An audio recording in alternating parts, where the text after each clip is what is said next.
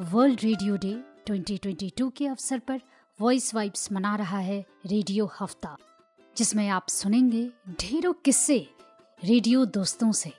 होंगी कुछ कविताएँ, गुजरेंगे रेडियो के दौर से, बातें होंगी नई पुरानी, मगर सब में होगी रेडियो की कहानी। दोस्तों, इस बार विश्व रेडियो दिवस 2022 का थीम है रेडियो और भरोसा, यानी ट्रस्ट। मिलवाएँगे उनसे जो ना सिर्फ़ रेडियो में काम करते हैं या काम कर चुके हैं, बल्कि उनसे जो दिल और दिमाग से रेडियो के लिए ही बने हैं। और आज के इस चौथे कड़ी में हम आपको मिलवा रहे हैं कानपुर देहात के सामुदायिक रेडियो वक्त की आवाज़, आपका अपना बाजा की स्टेशन हेड राधा शुक्ला जी से। घर में मार पिटाई की कहानी, यानी घरेलू हिंसा से लेकर भैंस के गुम होने की बात कौन करता है? बच्चा खो जाने से लेकर बच्चा स्कूल नहीं जा रहा है या उसके टीके लगे या नहीं लगे ये कौन बात करता है? एकमात्र सामुदायिक रेडियो ही। सुनिए सामुदायिक रेडियो के बनने की कहानी या सामुदायिक रेडियो वक्त की आवाज़। इसकी शुरुआत कैसे हुई बता रही हैं राधा जी। आ, रेडियो के सफ़र की जब बात कर रहे हो सौम्या जी तो मेरे को लग रहा है कि मेरे को बहुत पीछे जाके 2009 में स्टार्ट करना करने की सोचा गया था और उसके लिए मुझे क्या था कि यहाँ से एक रेडियो स्टेशन था, मंदाकिनी की आवाज़, उत्तराखंड का, वहाँ एक विज़िट। तो विज़िट करने का एक बड़ा शौक और जाके वहाँ के घूम फिर के आए पर मेरे को कुछ समझ नहीं आया। मैंने वहाँ पे फ़ील्ड विज़िट भी की और देखा कि कैसे मास्टरिंग और ये सब करते हैं, पर मज़ेदार बात ये कि मुझे समझ नहीं आया कुछ वहाँ पे। उसके बाद लौट के आई तो ये हुआ कि आपको रेडियो करना है। मैंने कहा, चलो ठीक है। फिर मैंने धीरे धीरे सोचना शुरू किया कि एक अगर कम्युनिटी रेडियो बनाना है तो उसके लिए क्या करना होगा? इतनी समझ तो मैं लेके आ गई थी वहाँ से कि अगर जैसे जो हम देख रहे हैं कि कम्युनिटी में क्या इम्पैक्ट होना चाहिए तो होना चाहिए तो फिर अपने लिए भी तो कुछ तैयारी करो। बस उसके लिए मैंने दस गाँव चुने और वहाँ पर छोटी छोटी मीटिंग्स की और लोगों से सवाल पूछा कि आप हमें बस ये बताएँ कि आपको रेडियो क्यों चाहिए? अगर ऐसा कुछ होता है, यहाँ पे एक कम्युनिटी रेडियो बन जाता है तो आपको क्यों चाहिए होगा? तो उसमें बड़ी मज़ेदार बातें निकल के आती थी मीटिंग में। कुछ लोग कहते थे, हमारे यहाँ बहुत चोर आते हैं। तो चोर, चोरों को भगाने के लिए रेडियो क्या कर सकता है? मैंने कहा हाँ ये बात तो सही है। तो बड़ी मज़ेदार बातें आती थी कि आ, हमें रेडियो से चाहिए क्योंकि हमें चोर भगाना है। अच्छा और फिर कुछ बातें निकल के आई कि हमारे बच्चे स्कूल नहीं जाते तो उसके लिए आप क्या करोगे? तो ऐसी बातें आती थी तो हम उनको नोट करते जाते थे। कहीं ना कहीं वो प्रोग्रामिंग का एक सपना उसके अंतर्गत चल रहा था। और इस तरह उन सारे गाँव में फिर वॉलेंटियर्स निकालना फिर उनके साथ ट्रेनिंग करना। अब ट्रेनिंग कौन करे? खुद को भी इतना कुछ आता पता नहीं कम्युनिटी भी ये गाँव कौन सा था? जो गाँव आपने लिया था वो कौन सा गाँव था? उसमें दस गाँव थे मेरे पास जैसे सुजानपुर था अनूपपुर था तिलियानी था मांडा था बैरी दरियाव था बैरी सवाई था और इसके साथ में यहाँ एक बस्ता कॉलोनी वो था सूरजपुर था और एक था रविनपुरम और एक है जयपुर। ये दस गाँव थे मेरे पास। ये कानपुर देहात जिला के अंदर है? हाँ ये कानपुर देहात कानपुर अगर नगर से बात करें तो 35 किलोमीटर दूर कानपुर देहात के नाम से जाना जाता है और इनका जो कानपुर देहात का एक अपना डिस्ट्रिक्ट भी अलग है। वैसे तो कानपुर डिस्ट्रिक्ट है पूरा पर कानपुर देहात डिस्ट्रिक्ट अलग है। सारा वहाँ का जो मैनेजमेंट है वो सारा कुछ अलग है माती में है जो कि यहाँ से करीब पैंसठ किलोमीटर दूर पड़ता है। तो हम ऐसे एक मिड में है ब्लॉक है मेरा मैथा जिसको चुना गया था और इस मैथा ब्लॉक में मैंने उन दस गाँव को चुनकर और उनके साथ वॉलेंटियर आइडेंटिफाई करना और फिर उनके साथ काम करना मैंने शुरू किया। हमारे पास ना ऑफ़िस था एक साल तक, ना मेरे पास एक रिकॉर्डर और एक डेस्कटॉप जो कि श्रमिक भारती में रखा रहता था, सिर्फ़ रिकॉर्डर मेरे पास होता था और एक हेडफोन इसके अलावा कुछ नहीं था मेरे पास। तो ऐसी स्थिति में पूरा एक साल गाँव में लोगों से मिलना, बात करना मीटिंग करना और कुछ कुछ वो लोग जो गीत गाते, बजाते थे, उसकी हम लोग नैरो कास्टिंग के लिए हम एक यहाँ का कानपुर शहर का एक मार्केट है। वहाँ से मार्केट से हम एक एमपी थ्री खरीद लाए थे और उसमें क्या कहते हैं कि स्पीकर था। जिसमें हम अपना पेनड्राइव लगा करके और उनको सुना सकते थे। तो ये नैरो कास्टिंग करने स्टार्ट कर दी थी। फ़ील्ड में आई तो मेरे पास कुछ नहीं था। फिर मैंने कुछ लोगों से कहा कि यार कुछ बैठने की जगह चाहिए। ऐसे कैसे गाँव गाँव तो बहुत दिन घूम लिए। कोई तो एक जगह हो जहाँ अपना कुछ सामान रख सके। तो फिर एक लोगों ने अपना एक रूम दे दिया। उस रूम को दे दिया तो मैंने ऑफ़िस में बात की और फिर मैंने कुछ एवट्रे खरीदे। एवट्रे लगा करके पूरे में करीब करीब 600 सौ एवट्रे हम लोगों ने उन वॉलेंटियर्स की मदद से खुद बनाया, एक स्टूडियो जैसा। और उसमें नाम भी दिया, वक्त की आवाज़। अब फ्रिक्वेंसी तो थी नहीं। बिना फ्रिक्वेंसी का एक रेडियो कम्युनिटी रेडियो चल रहा था। तो ये हो गया दस और ग्यारह और बारह। इन तीन सालों में राकेश जी ने उधर लाइसेंस के लिए अप्लाई कर रखा था और इधर हम अपना एक कम्युनिटी रेडियो शुरू कर दिया तो तीन साल तक नैरो कास्टिंग करना प्रोग्राम प्रोडक्शन फिर मेरे को थोड़ी थोड़ी सी समझ आने लग गई थी कि एक रेडियो के लिए क्या क्या करना है। तो कुछ नाटक बनाने, कुछ जो एक्चुअल कहानियाँ जो होती थी उन पे ही नाटक और ड्रामे लिखने का भी, या अब कैसे स्क्रिप्टिंग करनी इस पे कभी किसी ने कोई कोई वर्कशॉप नहीं हुआ कि कैसे स्क्रिप्टिंग करनी या लिखना है, खुद ही लिखो। तो एक वहाँ पे सबसे पहला एक जो ड्रामा लिखा गया तो वहाँ के बुज़ुर्गों के हालात जो मैंने देखे थे गाँव गाँव जाने का जो एक्सपीरियंस था तो मैंने कहा, चलो इनसे शुरुआत करते हैं। और मैंने एक ड्रामा लिखा, भूल। लिखने के पीछे आप पता नहीं है कि एबीसीडी कहाँ से शुरू करे ड्रामा तो लिखना है। उसके लिए मैंने कुछ जो वॉलेंटियर्स थे उनसे कहा कि तुम कुछ गीत लिख सकते हो। तो गीत लिखो तो उन्होंने कुछ कुछ गानों के शब्द लिखने शुरू कर दिए। आप थोड़ा हाँ। अपना रेडियो रूटीन बताइए कि आपका क्या रेडियो रूटीन है? रेडियो का रूटीन तो ये रहता है कि मैं यहाँ पे आ, कोशिश करती हूँ हर हाल में दस से सवा दस के बीच में आ जाना और शाम को पाँच से से साढ़े पाँच के बीच में वापस अपने घर चले जाना क्योंकि मेरा घर यहाँ से करीब थर्टी फाइव किलोमीटर दूर है तो बाई एक्टिवा से आना और जाने का काम होता है। अस्सी किलोमीटर रोज आना जाना है। अगर मुझे फ़ील्ड में जाना होता है तो उससे भी ज़्यादा होता है। यहाँ पे आने जाने के बहुत साधन नहीं है। और जो कुछ साधन चलते भी हैं, उनका टाइमिंग फिक्स नहीं है कि वो कब आएँगे और कब जाएँगे। कुछ ऐसा पहले से तो अभी काफ़ी चेंज हो गया, अभी चीज़ें काफ़ी ठीक हुई हैं इन दस सालों में।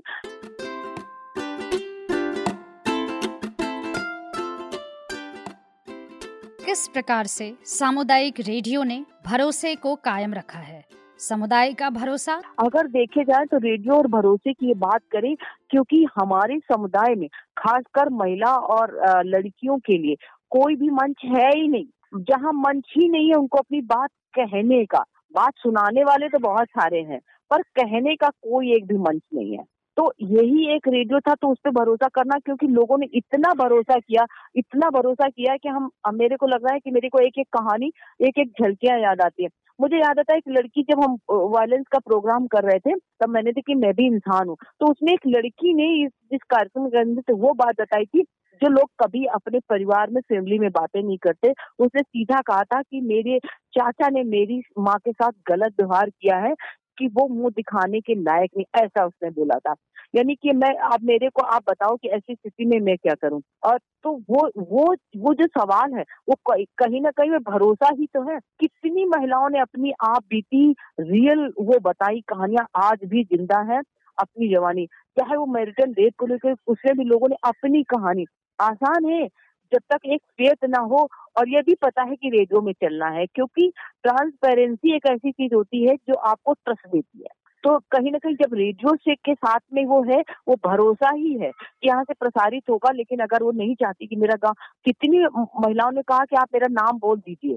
अभी आपको हम बताएँ, अपने, अगर हम आपको कॉल्स अपने भेज दें, आप यकीन नहीं करेंगे कि ये कैसे कैसे है। महिलाएँ कहती है कि मेरा बस चले तो हम पुरुषों को मारे।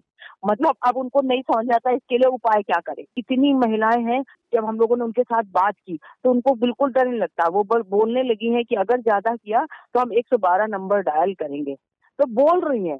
ये एक चीज़ है तो बोलना शुरू किया है। और उनको अच्छे से पता है कि हम यहाँ पे अपनी बात कहेंगे और इसका मुझे हल मिलेगा। यकीन करो, कई बार तो लोग ऐसे सवाल करते हैं कि, दीदी, मेरे पैरों में दर्द हो रहा है, बताओ क्या करें? कभी कभी हँसी आती है कि, भैया, हम यहाँ डॉक्टर नहीं है, हम तो रेडियो वाले हैं। है। लेकिन फिर आप जिस किसी के भी पेपर गिर जाते हैं रास्ते में, वो लोग यहाँ सीधे बच्चे खो जाते हैं, सीधा रेडियो स्टेशन आते हैं। कितने बच्चे ऐसे मिले हैं, खेत काटते समय छोटे छोटे बच्चे, उनके माँ पिता का ध्यान ही नहीं गया और बच्चे चलते चलते कहाँ चले गए? बच्चे दूसरे गाँव पहुँच गए। सुबह हमारा जब कार्यक्रम चल रहा है तो उसी बीच में फ़ोन आता है कि, भैया, ये अनाउंस कर दो, इस तरह का कपड़ा पहने, कोई गाँव से बच्चा आ गया है। तो आप तुरंत उसको, वो पिता जाता है, वहाँ से लेके आता है।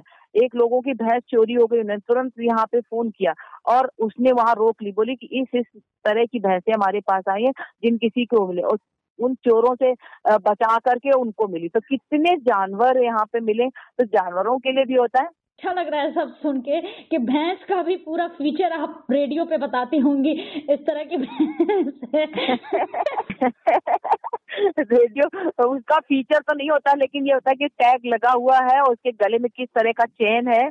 और अब भरोसा लोगों का इसी से हुआ। शायद वो तीन साल की मेहनत थी जो नैरो कास्टिंग का इतना बड़ा इम्पैक्ट था कि लोगों को भरोसा हो गया कि हाँ ये मेरा है। क्योंकि मैंने पहले दिन से, ये मेरा कुछ नहीं, मैं यहाँ काम करती हूँ, ये रेडियो आपका है। कोई भी कम्युनिटी रेडियो बनाने में समय तो ज़रूर देता ही है कि किस तरह से कार्यक्रम अच्छे तरीके से बने।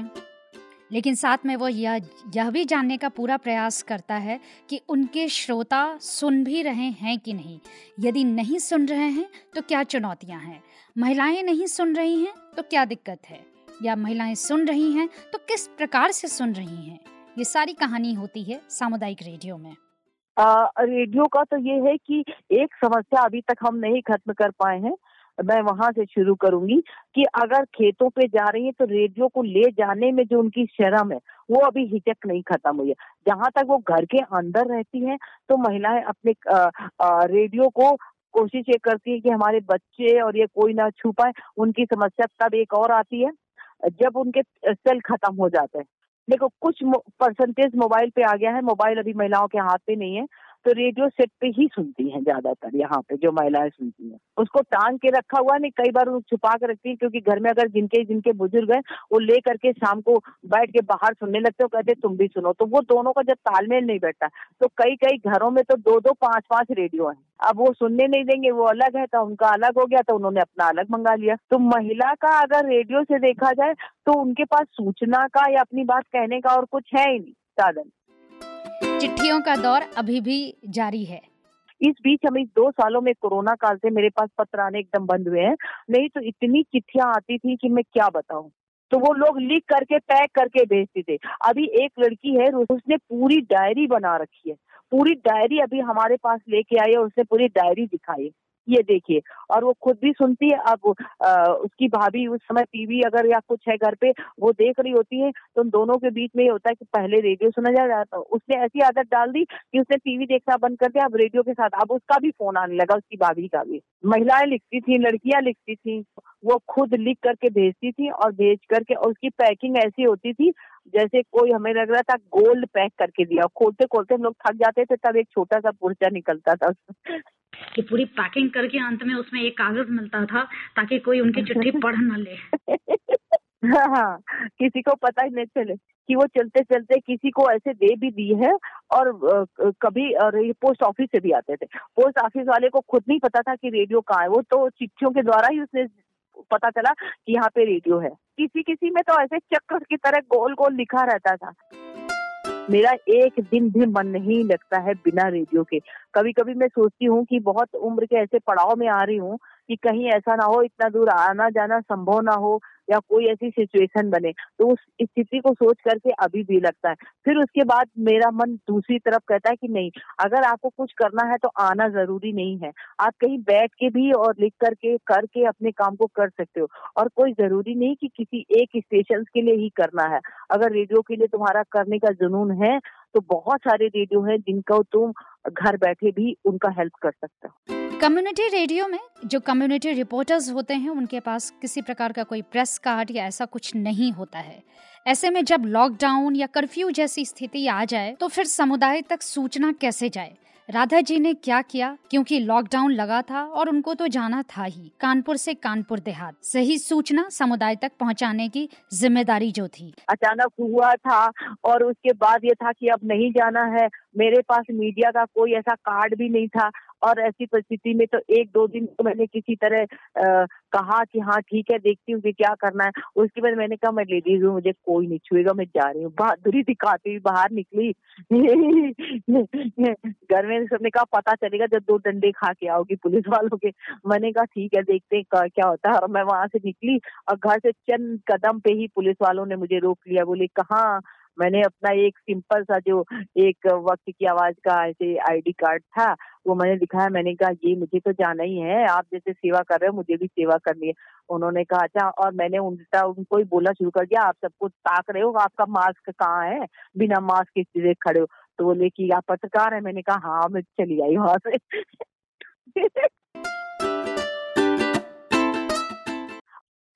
बात ये होती है कि कुछ हमारी रीत रिवाजें प्रथाएँ, नियम ऐसे होते हैं कि हम उसके आगे पीछे कभी सोचते देखते नहीं है।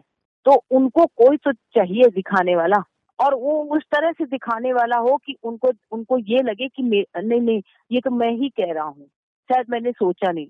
वो इस तरह ना हो कि आपको आयरन की गोली खानी चाहिए। भैया, ये किस, किसने कहा है? कौन है ऑर्डर करने वाला? अगर आप वहीं पे कहते हैं कि आयरन की गोली में ये ये तत्व है। इनके खाने से खून हमारे शरीर का गाढ़ा होता है हमें ताकत मिलती है और ए, क्या आप खा सकते हैं? इसको आपको लगता है? वो खुद ही आदमी कहेगा अरे हाँ ये तो अच्छी बात बताई आपने हमें ये नहीं पता था। लेकिन आप ऑर्डर फॉर्म में अगर बात करते हैं तो फिर वो एक उपदेशात्मक रेडियो बन जाता है जहाँ आप उपदेश नहीं दे रहे होते जहाँ पे आप उसको मौका देते हैं कि वो भी अपनी बात जोड़े चाहे वो वर्कशॉप के रूप में हो चाहे उनकी कहानी के रूप में हो। कैसे भी उनको कुछ भी पता नहीं था। एक अचानक जैसे कोई से एक शोर आया लॉकडाउन उसके बाद की क्या कहानी है, क्या करना है, क्या होता है, ये लॉकडाउन ही क्यों लगा गया है? क्या क्या इसके अंतर्गत निर्देश है? वो तो जहाँ कहीं पुलिस वाले लगे हैं, वो कुछ बता सकते थे तो हर कोई निकल ही नहीं रहा था तो उनको बताने कौन जाता? उनकी समस्याओं के लिए कोई उनके साथ नहीं खड़ा था। और इसीलिए शायद मैंने अपने घर में लड़ाई की कि इस समय अगर हम समुदाय के साथ नहीं है तो फिर मुझे लग रहा है कि मैं बहुत बड़ी सेल्फिश हूँ और मुझे इस बीच वहाँ होना ज़रूरी है। और सच बात यह है कि अगर लोग मेरे पर विश्वास करते हैं तो मुझे वहाँ जाना है। लोग होम क्वारंटाइन के लिए पता ही नहीं है कि कैसे क्या करना है। अब इतना कौन निर्देश देगा? एक्चुअल में पुलिस वालों की भी ट्रेनिंग नहीं हुई थी। आशाओं की भी ट्रेनिंग नहीं थी। आशा वर्कर खुद ही नहीं कहीं जा रही थी। पीएससी सीएससी सब बंद थे ओपीडी बंद थे। तो जो समस्याएँ थी, वो थोड़ी ना कहीं चली गई। तो अगर उनको उस समय नहीं संभाला गया होता तो फिर वो कहते ना, भाई कम्युनिटी है, उसका पूरा अधिकार है कि जब हमें ज़रूरत थी, तब तो आप मेरे साथ थे नहीं। आज तो उनके पास बहुत जानकारी हो गई दो साल अब आपसे चलते चलते एक रैपिड फायर खेलेंगे। एक शब्द या एक सवाल होगा आपको तुरंत जवाब देना है। शुरू करें? हाँ। रेडियो। आवाज़। राधा। महिला। समुदाय। रेडियो। मेरे दिमाग में तो ये आ रहा है कि घर में काम करती कि घर में काम करती Scooty. Kanpur Dehat. Radha.